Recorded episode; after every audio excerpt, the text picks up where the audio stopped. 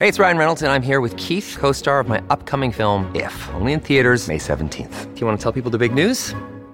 All right, I'll do it. Sign up now and you'll get unlimited for $15 a month and six months of Paramount Plus Essential Plan on us. Mintmobile.com slash switch. Upfront payment of $45 equivalent to $15 per month. Unlimited over 40 gigabytes per month. Face lower speeds. Videos at 480p. Active Mint customers by 531.24 get six months of Paramount Plus Essential Plan. Auto renews after six months. Offer ends May 31st, 2024. Separate Paramount Plus registration required. Terms and conditions apply if rated PG. Hello, everybody. This is Marshall Poe. I'm the editor of the New Books Network. NBN listeners like to read books and buy them. So we thought we'd tell you that right now, our friends at Princeton University Press are having a remarkable site wide sale. You can get 50% off books, including ebooks and audiobooks, with the code 50, F I F T Y, at checkout until May 31. You can save some real money on Princeton University Press books. I encourage you to go there and check it out.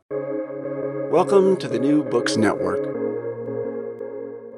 Hello and welcome back to the New Books in Indian Religions podcast, a podcast channel here on the New Books Network. I'm your host, Dr. Raj Balkaran, and more importantly, I have the pleasure of welcoming back to the podcast Dr. Knut Jacobsen, uh, who is editor of uh, a fascinating new uh, OUP publication, uh, Hindu Diasporas, uh, uh, as part of the Oxford History of Hinduism series. Uh, Knut, welcome back. Thank you.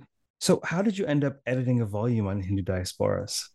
So, uh, I have been uh, working on uh, the Hindu diasporas part part of my research for many years, um, and um, uh, actually, the, the, the editor of the series, uh, the Oxford History of Hinduism, asked me uh, to propose a volume on on the Hindu diaspora. So I was presenting some of my material on god uh, Hindu goddess temples in uh, in Europe and Norway at the Oxford Center for Hindu Studies, and in that connection, Gavin Flood um, uh, asked me about it. So, uh, and then uh, uh, I was also um, able to present one of my chapters at um, Oxford Center for Hindu Studies at a, a later occasion. Now, this, he suggested a title Hindu diaspora, but I changed it to Hindu diasporas using the plural term because I thought that was um, uh, more um, kind of descriptive of, of the situation. The, the Hindu, Hindus are part of many different diasporas, but the focus of the book is, of course, religion. So. I imagine the majority of our audience will be familiar with the term diaspora, but let's perhaps unpack it a little bit. what, what is a diaspora? Uh, now, the term uh, as it's used now is uh, has to do with migration, and uh, uh so it's uh, it means that the migration migrations have taken place, and that the group um, kind of the identity of the group is connected to this uh, ancestral homeland. So that's uh, so that's part of their uh, kind of their collective identity. So it, it means dis dispersal, and this dispersal, uh, if there is this con uh, connection to the uh, to the original place then uh, we can talk about the diaspora. Uh, it has become very common as part of migration research. So I think the the term maybe had a more limited meaning maybe 30, 40 years ago, but now it's connected to to one aspect of, of migration. And of course, religion plays an important important role in connecting to that ancestral uh, uh, homeland, uh, and therefore um, it has um, it is yeah it has particular interest for religious studies. It's part of the kind of the global dynamics of religion i would say. Yeah it's a it's a prevalent and fascinating uh, and, and, sort of increasing phenomenon. And if i'm not mistaken the term uh, uh, literally comes from a jewish term for the scattering of the seeds. But you know, so so we have Hindus all over the world, yes, Um, it's uh, it's used actually a Greek word, so it means dispersal of the Greeks to the to the island. But for the Jews, it has a particular meaning uh, because there it was kind of people without land. So it was that.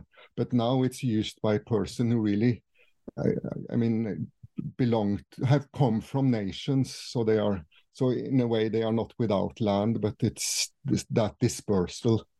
So. Mm-hmm. So we have Hindus all over the world. Um, uh, you know, when when did this start? When do we? Ha- when are some of the earliest um, uh, diasporas, Hindu diasporas? Mm. So, the first uh, chapter of the book is about uh, Cambodia and uh, the spread of. Uh, I mean, you find the Hindu tradition in Southeast Asia, and uh, then how did that come about in the first millennium of the common era? So then I think maybe 100, 150 years ago, it was proposed that this uh, had to do with migration uh, from India. But um, then as this has been researched, um, it's has more to do with kind of trade, seafarers, uh, and and movement of um, maybe Brahmins uh, and, and, and and traders who would settle for some periods, uh, so that um, um, I mean it, it's still open, but research now think that that we is not not that kind of diaspora as we you talk about that uh, uh, we uh, uh, as we use the term now, but it was certainly a, an enormous influence of Sanskrit and Hindu Buddhist culture. Uh, but uh, the, dias the, the, the, diaspora comes about with the kind of with the the, the British Empire. Uh, and the and, and the movement of people without within the the, the kind of the colon Brit, the the British, French, and uh, other colonial empires. Uh, and it really takes off uh, with the indentured labor. So that is the prohibition of slavery in 1833 in the British Empire, and uh, then the, the replacement of slave labor, Eh, and uh, then I mean this was part of the kind of plantation economy that the slaves would not work on the plantations once they didn't have to. And then uh, uh, I think the, the, the, colonial powers tried different things, but what worked best was the recruitment of laborers in India and on five and 10 years contracts. Uh, and the, recruit, the, the recruiters were paid uh, and uh, there was uh, a lot of ethical problems around it. and my impression is that the, the Indian indentured laborers, at least the first decades, were not treated very be much better than than uh, the slaves.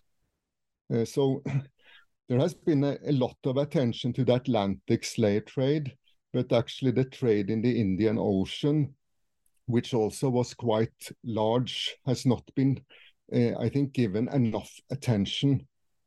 But but that's how the the, the diaspora takes off, and uh, and it uh, these indentured uh, labors uh, go to yeah to Trinidad, to Guyana, South America, Mauritius, to Southern Africa, Fiji, so very widespread um, around the world.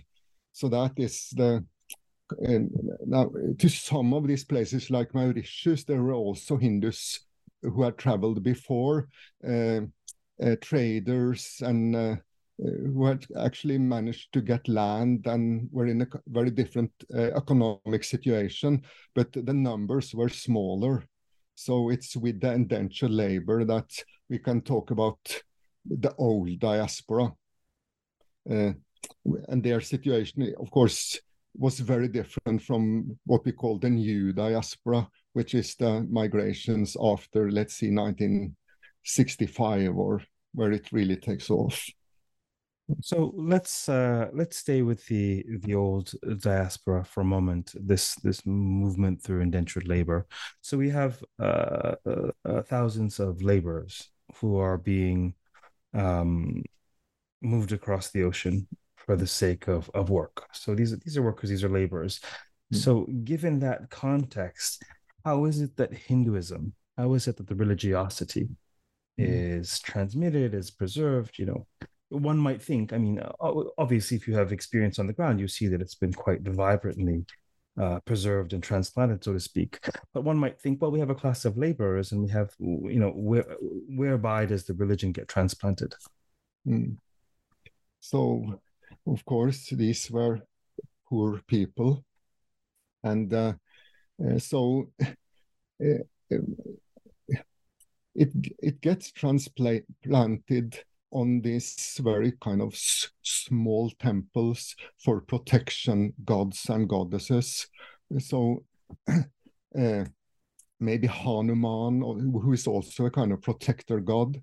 So it's, uh, uh, and I think maybe in the beginning that this is not the first uh, the first concern because there are so much troubles, but it gets uh, uh, uh, it's not forgotten, but it's being built up and typical non-Brahmanical type of uh, uh, of religion, and often gods and goddesses having to do with protection. So so they would be in a they would get at the plantation maybe some corner there would be a, a, a small place for these protection gods and goddesses.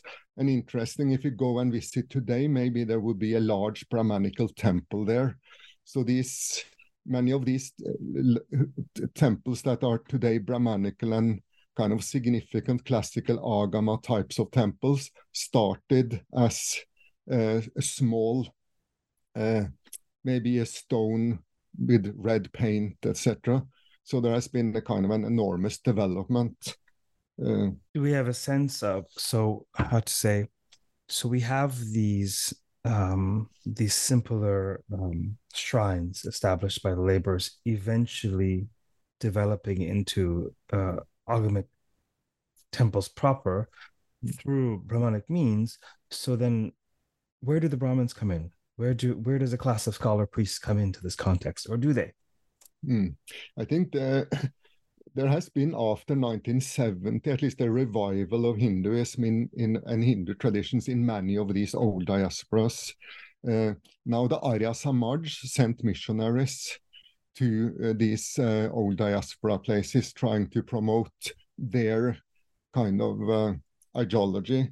Uh, now there, um, I mean, uh, Brahmins were also Uh, traveling, going to these places so uh, there would be uh, opportunities also for these uh, uh Brahmins.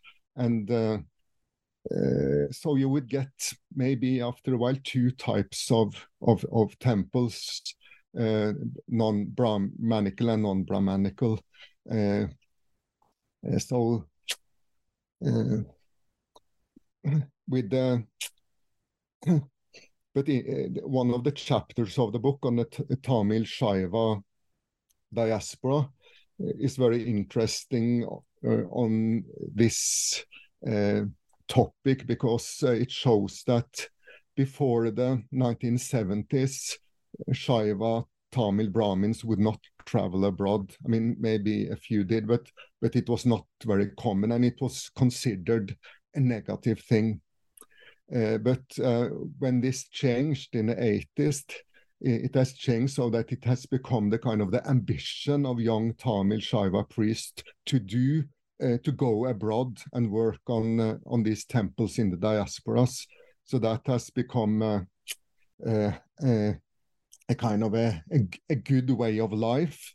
and many of these Tamil Shaiva Brahm, Brahmin priests uh, work in in temples. You know, a few years here, a few years there.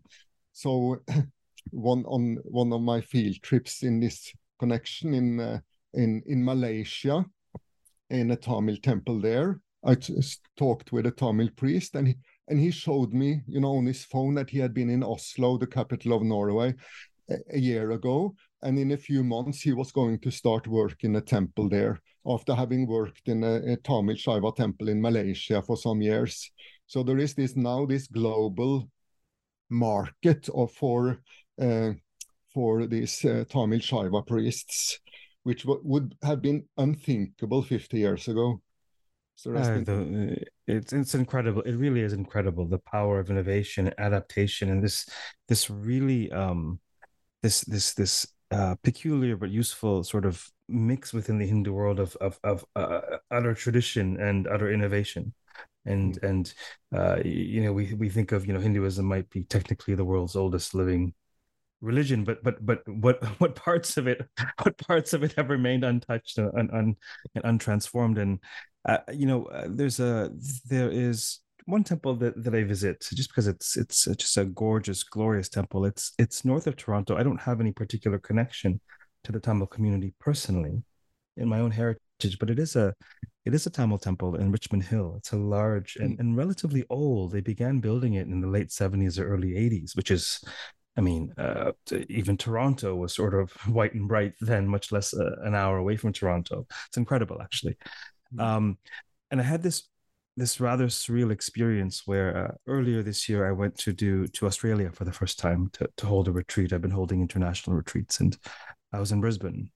And the flight you know the flight left me a little bit discombobulated. And for some strange reason i woke up friday morning. I had a few hours. I had to get to to, to byron bay where the retreat was later that that evening. But i had the day to kind of rest and do something. And i thought to myself i had this this intuition you know what? I want to seek out a temple. I don't know why uh, perhaps part you know armchair ethnography perhaps part just looking to center and and recharge before i had to uh, discharge this retreat and um, just the intuition said, you know, so I said, okay, well, let me be a millennial and pull out my iPhone and look in Google Maps and see, you know, Hindu temples. And of course, a zillion come up because there are a zillion Hindu temples in every major city these days. But okay, great. And I see one, I said one's called a Durga temple. Like, okay, well, let, us see, let's see some Shakta traditions. As you as you may know, my much of my um much of my writing is on on goddess narratives. So let me see, let me see this Durga temple. Mm. Tiny temple in the middle of nowhere I go there. I talk to the man. He asks me, you know, he, he speaks Tamil and I speak no Tamil, so we're speaking in English.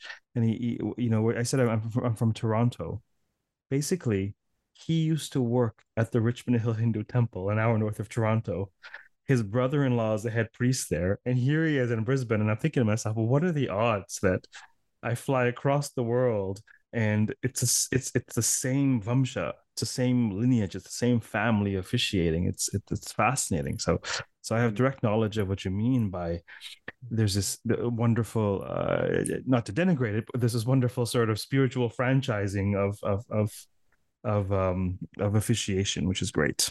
Mm-hmm. um so the whole world has is uh, is now hindu space so and and I just love if ever I catch a temple, if ever I catch like a, a puja where they're either either doing like a, a, a yagya, a homam, like a fire ritual or something more elaborate. You know, the sankalpa, there's a ritual sort of stamp where they announce. It's brilliant. They, they locate the ritual in in in sacred space and sacred time. Hmm. and they and, and you will all of a sudden you'll hear you'll hear sanskritized versions of you know um Canada Deshe in the country of Canada. hmm. Ontario Pradesh in the province of Ontario, Toronto Nagare. They're locating the they're locating the, the, the, the ritually locating the, the, themselves within where they are physically in, in, uh, it's fascinating. utterly fascinating. Hmm. Okay. So um so the early chapters of of the volume talk about the um perhaps the first waves of migration uh, due to indentured labor. How many uh, Hindus, how many folks do we have uh, as part of this wave? Ish.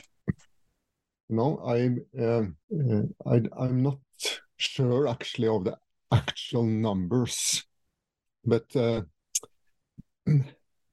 um, because uh, people also did return, and then so I, I, I, am not sure about it. I mean, uh, the, the, number the, the, numbers are not that high.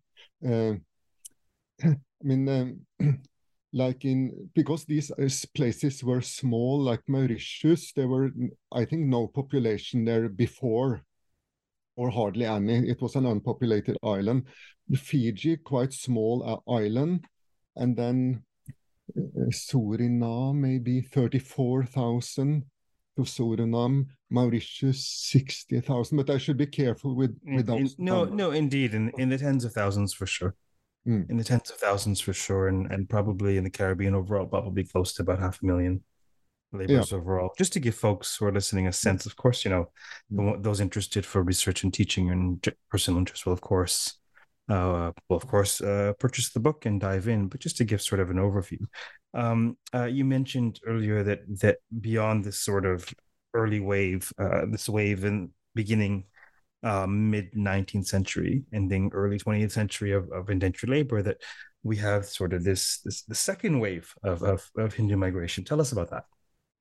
I, I, I, should say though before we start that there is also this Kangani system that is goes to Malaysia, Burma, and the hills in uh, in uh, in Sri Lanka, and there I think we are talk about maybe four million, something like that.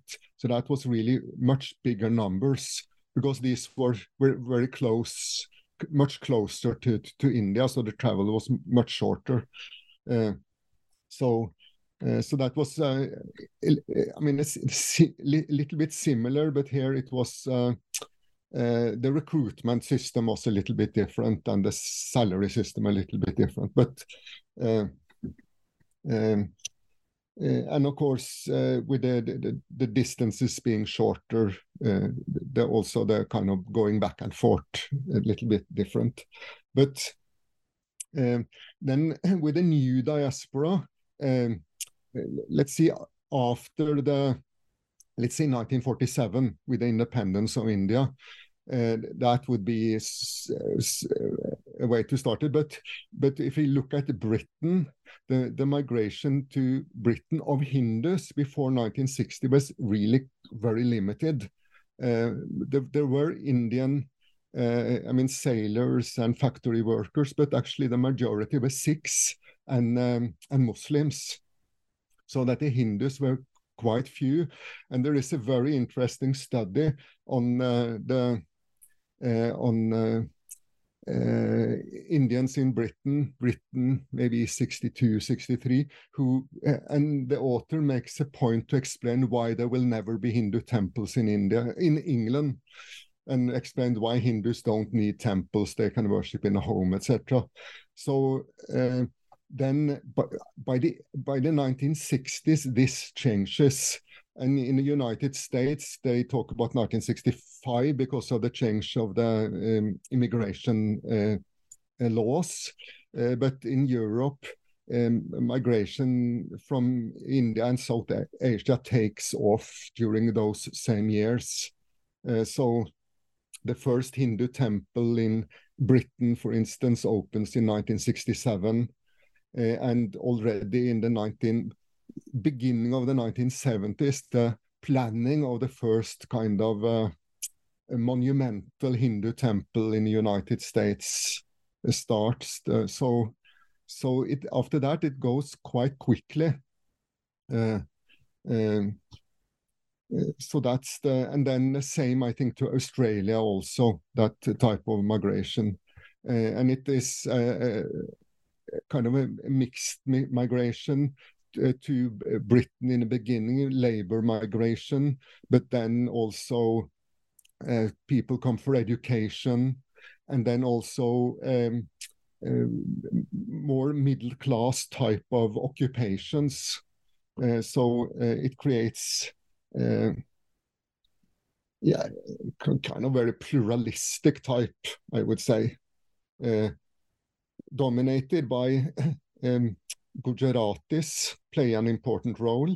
And then with the kind of Africanization uh, politics in Eastern Africa, uh, the, the, the, the, the movement of, uh, uh of Indian migrants from East Africa uh, to, to, to Europe. Uh, it's an interesting thing that India was asked to admit some of those Indians from East Africa to come to India. But the Indian government said that these people are not Indians. They are now Africans. So the idea, the, the Indian state, their kind of uh, embracement of an Indian diaspora happened in the 1990s. Uh, even uh, when with Indian independence in 1947, uh, India had to decide, the Indian state had to decide about the, the, the, the diaspora. And they denied that these people were Indians, that they that India had no responsibility for them, and that they should adopt adapt to the and assimilate in the nation that they lived in. So it's a very interesting history on on on the uh, on on the, the, the Indian state nation states view of the what we today call Indian or Hindu or which is part Indian diaspora, which a large part of, of that is Hindu diaspora. It was only in the 1990s this changed, and and in the book we I discuss why did this happened, uh, um, and of course the the the, the, the diaspora, the Hindu diaspora, Indian diaspora in the United States played an important role in this, changing the perception of who the, the diaspora people were. Uh, the, the, indentured labor were low cost, um, and uh, while the the, the the, the, the Hindu diaspora in the United States were upper caste, very successful middle class, they had economic resources that India needed, etc. So it's a very interesting uh, that's why some would say that it's kind of the Indian diaspora is a polit very politicized concept, but it's also, I would say, a kind of an a, a kind of an academic concept also. So whatever the Indian state might think about it, the from a religious studies point of view, the Hindus, the dispersal of Hindus around the world uh, would be the same in a way. It's still a Hindu diaspora. So yeah, it raises some very interesting questions about identity and about um, about uh, you know uh, national identity versus religious identity versus ethnic identity, and and and there there are fascinating parallels. I mean. Um, oftentimes, when I use the word Indian, as in you know Indian religions, uh, I think most people gather by now. I mean civilizational, uh, you know, South Asia, you know, Bharata, you know, not nation state. So, a mm-hmm. great analog that is around the same age is Israel. Israel, the nation state, often gets conflated with Israel, the covenant, uh, Israel, the you know the the the the, the people, the culture, the, the, the, you know, and so we use the word Indian in in many ways. And so when you have, for example, Hindus who are um, second and third generation American or Canadian or Australian or or or or, or British, you know, then they have a nation state. Mm-hmm. Uh, you know, I, I know uh, a number of people, um, a number of Jews in Toronto who feel a call to the nation state of Israel, a number who feel that they have a nation state. It's called Canada, and and and so so the, fascinating um, uh, the phenomenon you're pointing to raises fascinating questions about uh, politics and identity and and and and of course caste and you know the, the idea also that the, the now more antiquated idea but in, in traditional orthodox hindu culture that once you cross the river that's it. You've you've lost ties with the motherland. You've lost caste period. You know you're you're de facto outcast because you've you you you you've crossed the ocean you've left the motherland. So it really, really is fascinating. Um, what are some of the most uh, popular uh, uh, or densely populated spaces? What are some of the most common destinations uh, across the Hindu diaspora? Mm. Uh, the the largest uh, population of uh, Hindus outside of South Asia is in Bali, Indonesia, around 4 million. And then uh, United States, two and a half million Hindus. Uh, in in, Euro in Europe, in, in Canada, I think more than around half a million, maybe.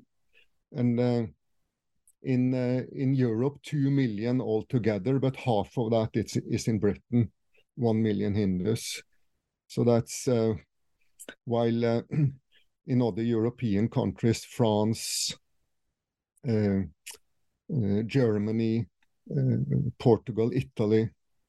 So the migration to Europe was is very much shaped by colonial history in a way that uh, it, it, Tamils are would go to France.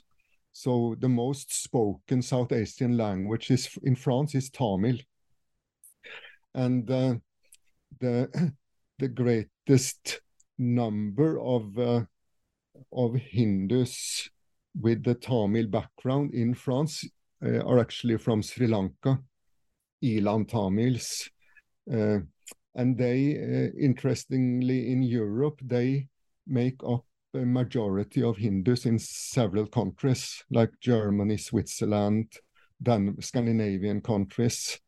Uh, while in uh, in Britain, uh, Hindus from Gujarat, especially coming from East Africa, um, make up the, the, the majority.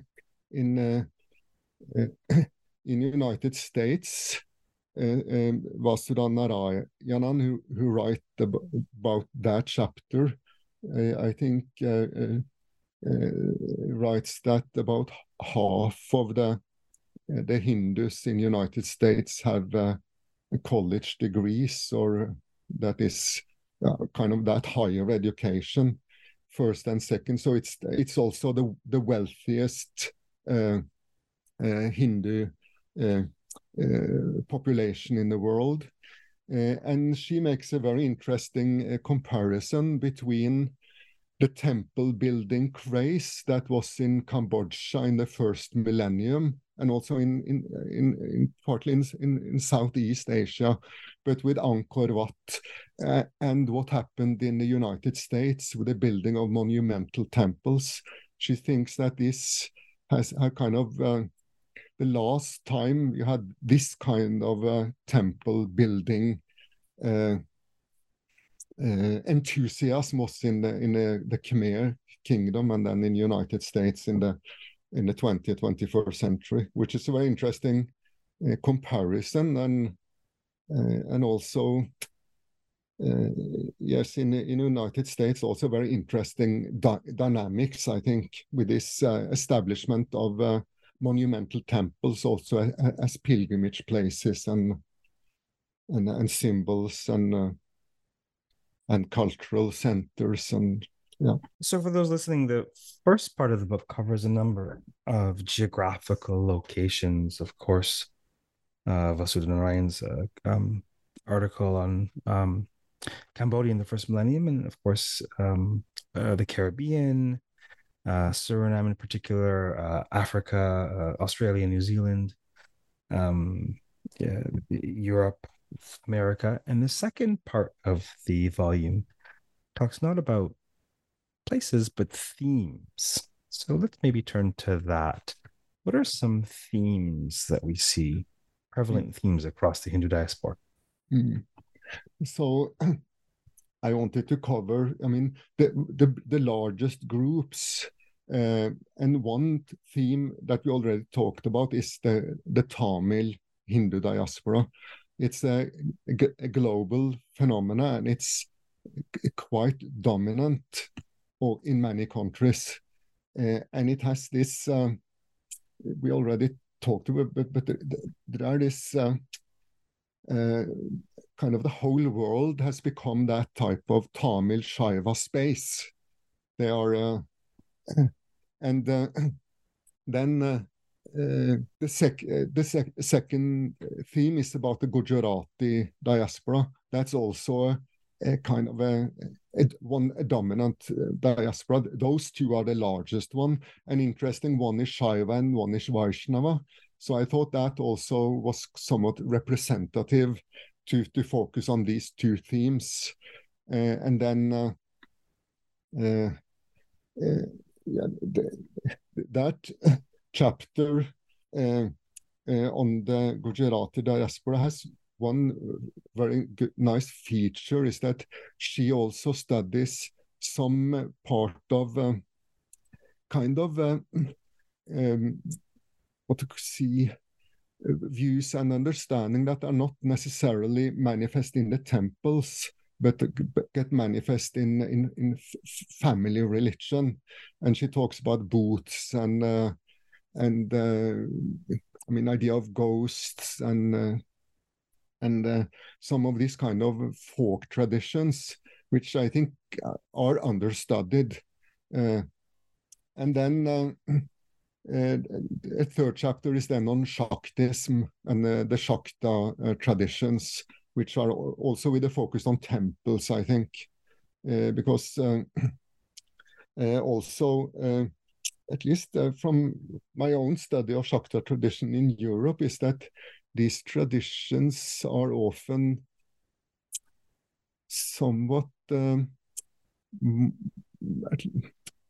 don't know exactly how to say it, but some of the Shaktadism are quite unique, depending have, they have dependent on individual persons who have had uh, maybe a vision of the goddess uh, uh, uh, being asked to build a temple at that particular spot. Uh, and so one, the largest Hindu temple in uh, continental Europe is a is a Shakta temple, a Tamil, Eelam Shakta temple. Uh, and then, of course, there is a, a, chapter on the temple in the, Hindu temple in the diaspora, uh, and a chapter on uh, uh, pilgrimage places. That is the establishment of tirthas outside of of South Asia, which uh, I have written. I find it's a very, I'm interested in tirthas and pilgrimage, and it's a fascinating thing that, uh, and I think that's part of, I think maybe old uh, conceptions of Hinduism kind maybe misunderstood this ability of the Hindu tradition to globalize. Uh, because uh, wherever Hindus settle, their the, their gods travel with them, and their and their sacred sites are uh, are unproblematically established at these places. So the so the establishment of tirthas, seeing the sacred at sites, I think then is a part of Hindu, um, the Hindu view of the world and not something limited to the geography of, of India. And then uh, there is a chapter on Hindutva and uh, in the in diaspora, and I think with a very good conclusion, which I can, that is that uh, politically the Hindus in the diaspora are as, you know, polarized as they are in India. So there is all there are all kinds of views. The diaspora is not to be identified with any particular political views. Uh, and then one chapter on uh, which I was interested I was interested in the interaction or the lack of interaction between the diaspora Hindus and um, what's called new Hindus or Hindus uh, people converting to Hinduism or becoming followers of of Hindu gurus or Hindu practices. Uh, and uh, Amanda Lucia has written a, a chapter on on the Guru movement, uh, which and uh, kind of uh,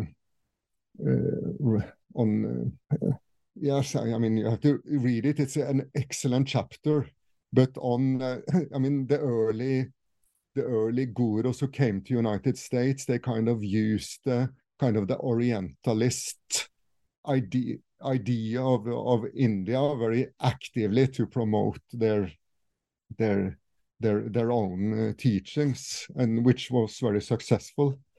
Uh, and then uh, on ISKCON, the last chapter is on ISKCON and Hare Krishna movement, because uh, there you have, I think, in there some of their temples at least, maybe the the the most interaction between uh, diaspora Hindus and new followers. Uh, Bhaktivedanta Manor in, in outside of London, the George Harrison uh, tem- the Krishna temple that he gave to ISKCON, and then you know the Gujarati Hindus moved in that area, and in a way, I would I wouldn't say took it over, but they became, you know, it became their temple also. So that's an interesting kind of movement where you can see this two uh, kind of uh, two types of Hindus, we could say then, and uh, where they meet them.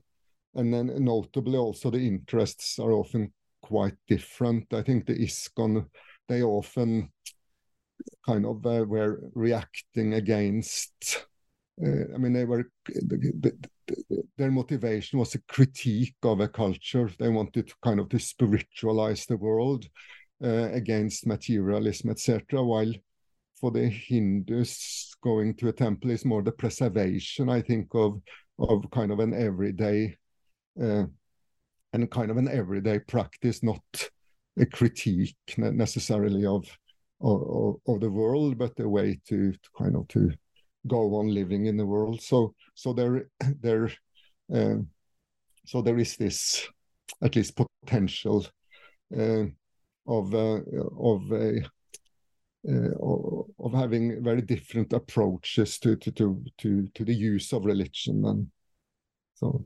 fascinating themes all um, and without playing favorites which we don't do um, i i also was quite uh, did, did, did all fascinating and important works but i, I quite enjoyed uh, amanda lucia's paper, very cheekily named uh, Persistent Fictions. the extent to which the global gurus, you know, well, they perhaps maybe um, uh, uh, the, the, the um, propagating spiritual truths, nevertheless, in order to do so, they were propagating sociocultural uh, concepts related to to to, to caste hierarchies and uh, the, well trodden tropes. So mm. fascinating mm. work. Um, so, from your perspective, you know, when you edit a volume like this, you are afforded a bird's eye perspective, and you, you know, how do I phrase this? Um, I phrase I ask this question often, but I, I find different ways to phrase it pending the, the particular conversation. You know, what was impressed upon you you know, did anything surprise you? Did anything strike you uh, about this array of, of papers? Hmm. Yeah, I think they were all very good. And uh, uh, uh, that's a difficult question. I, I wouldn't say that I was surprised by anything, because but I was um, I, I would think it rather confirmed and uh, I expanded on my empirical knowledge. But um, and I got um, uh, what I think more examples to confirm ideas about this that I already uh, have. I think so. I, I I don't think the book, you know, I mean, it for people who have less knowledge about this, they will maybe learn new kind of uh, large uh, kind of things. But uh, but uh, but but I think I mean I was uh, surprised about one thing, and that was that I didn't know before how the Indian nation state has de had dealt with the with the with the diasporas uh, before, I mean, from 1947 and when it changed in the late 1990s, I, I, it was new to me that uh, the Indian nation state uh, were unwilling to accept anyone from East Africa uh, who didn't have any. Uh, I mean, they had, uh, I think they had British passports uh, because uh, that's part of that. Uh, but but so that I was actually I read it, I was quite shocked about it, and also that they, the Indian nation refused the Indian population in the indentured labor that it, or the, the, the Indians in Malaysia, Burma, etc., to to to accept them as Indians. Uh, I mean, because we had been so used to thinking. I mean, I have at least become so used to thinking that this this was an Indian diaspora, and uh, and that so that was quite shocking to me. I have to say. So mm. so I write about that in introduction essay quite a bit, because uh, uh, and then and it made me understand also how kind of the change in 1990 how dramatic that was. I knew from before that in indian movies uh, persons who came from diaspora and who had role in 1970s 80s they were often ridiculed a little bit in the movies. They were looked at kind of simpletons outsiders while in the bollywood movies in the 1990s they become heroes. So there is this transformation uh, which is part also of globalization of course. uh, and of many things but it is uh, kind of an interesting and it was shocking to me to see uh, what happened in 1940. And there are good reasons for why maybe the Indian nation states did. I mean, it was a new nation state. It was one of the first colonies to gain independence. There were many things going on. So someone has to understand it in its own context.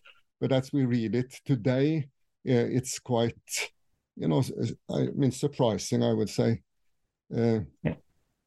yeah, it's fascinating. It's uh, it's it's great that over overarchingly, you know, from what, what I'm gleaning from what you're saying, you know, studying studying uh, the Hindu diaspora yourself, uh, you probably had a you had a great deal of knowledge, and also as as with all of us who study, we have a great deal of suspicions.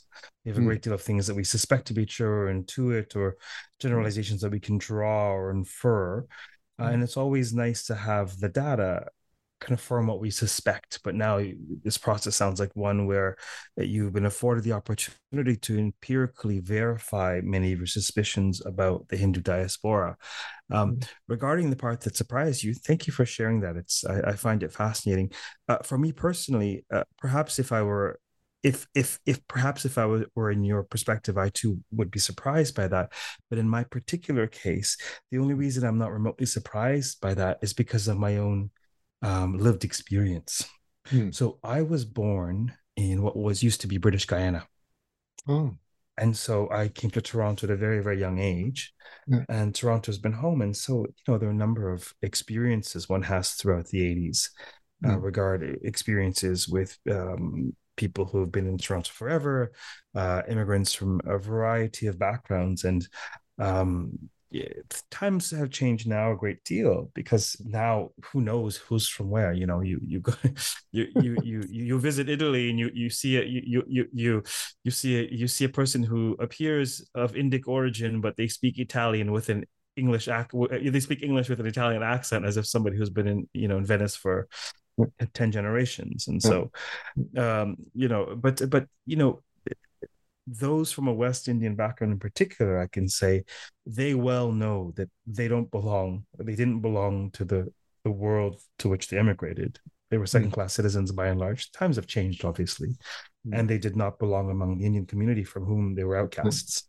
Yeah. And it was a coin toss as to which it was a coin toss as to which marginalization was more um, was more uh, visceral. Uh, and we, when we think about it, I suppose part of the logic is that imagine the marginalization and even oppression that um, uh, perhaps peasants or laborers may have experienced within India on behalf mm. of ruling classes, on behalf of uh, you know the middle class, or et cetera, et cetera, et cetera, mm. whether it's a caste issue or a class issue. Uh, and so it's um, it, it is a fascinating phenomenon, and and and these days. Um, we can no longer draw conclusions about you know someone might be of a west indian background but relatively successful someone might be uh, born and bred in new york city and be a lazy bum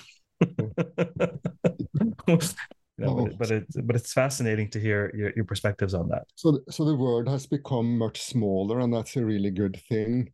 Uh, actually, in the United States, there are as many no, uh, people from Norwegian background as there are Norwegians in Norway.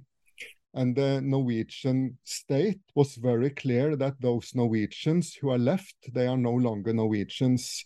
So uh, it has. So they had the same. I mean, same view that this that uh, kind of the, the Norwegian nation couldn't afford to have any kind of responsibility for uh, those people, Norwegians living in the United States. So it was probably a kind of a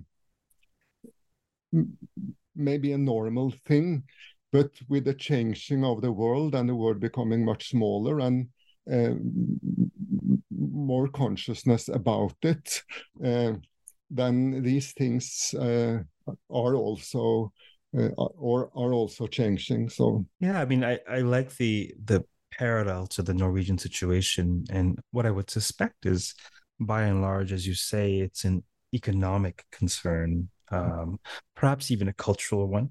I would say that in the Indic context, the cultural dimension is uh, exasperated, uh, colored by class and caste issues that are that that that operate even within uh, the nation state, much less uh, uh, without.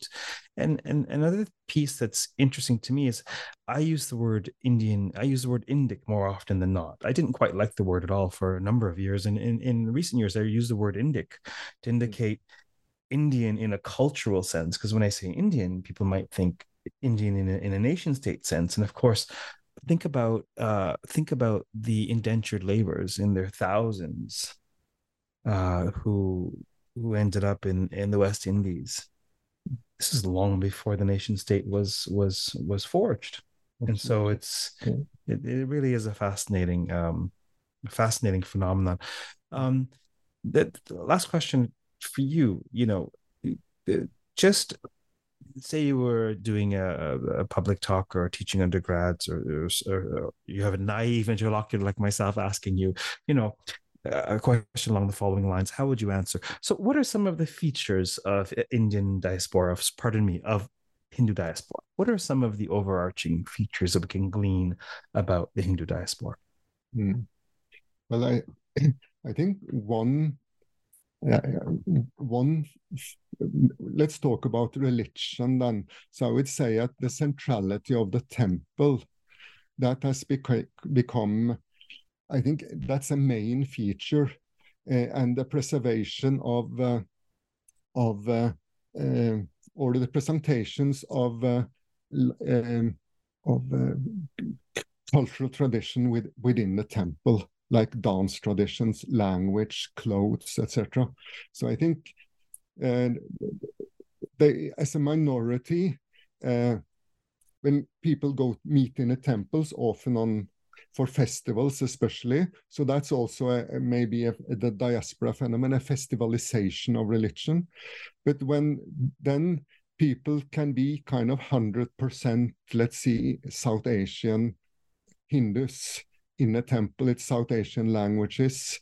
Uh, uh, so I think also um, the uh, religion is very important for the for the Hindu diasporas. I mean, religion in the temples, religion is being recreated. So the connection to South Asia is important. Uh, let with the let's see the let's say the Eelam Tamil, who are the great uh, temple builders in Europe, uh, they kind of recreate kind of the, um, the temple as the the place to preserve uh, and mm, maintain the Eelam Tamil culture as much as possible. So even if they live separate places, they would meet there, maybe at especially at festivals. So that will be, I, I think, one uh, from a Hindu point of view. Now, of course, Hinduism is a extreme diverse tradition or and that is also part of the diaspora. It's religiously very diverse, uh, but then dominated perhaps by some, at least some traditions more than others. But Gujarati tradition, okay, but that's also very, these are also very diverse traditions. So that diversity and centrality of the temple and strong connections to to uh, uh, to South Asia, often at least attempting to preserve South Asian languages, South Asian food, South Asian uh, clothing. Um, but maybe after a while, this will be in festival, uh, there will be a kind of festivalization of these items of the culture, maybe not uh, every day, but um, uh, yes, maybe that will be the three things that I could think of now. But Great. Well, thank you for indulging me these these questions. I was chatting briefly with uh, um, a guest recently, and and you know, for for the vast majority of guests, uh, we have never met, and a good many guests actually, I'd say over half, easily over half of my guests have never done a podcast before. Hmm. so so you know, we we chat about you know briefly about the process and I, I said, you know, I, I ask just these general, basic, purposefully naive questions. And one of my guests said, yes, the hard ones. said, That's true. the, the hard ones. Oh, good. Um, anyhow, well, thank you very much for appearing on the podcast today. So thank you for having me. So it was uh, nice to be able to to have this chat on on on my book. So thank you. You're welcome. For those listening, we've been speaking with Dr. Knut Jacobsen, who is the editor of Hindu Diasporas um, uh, as part of the Oxford History of Hinduism series. Until next time, keep well, keep listening, uh, keep thinking, keep reading, and keep contemplating. Um, keep contemplating the the movement of peoples across uh, across space and their um, expressions of religiosity in their new homes. Take care.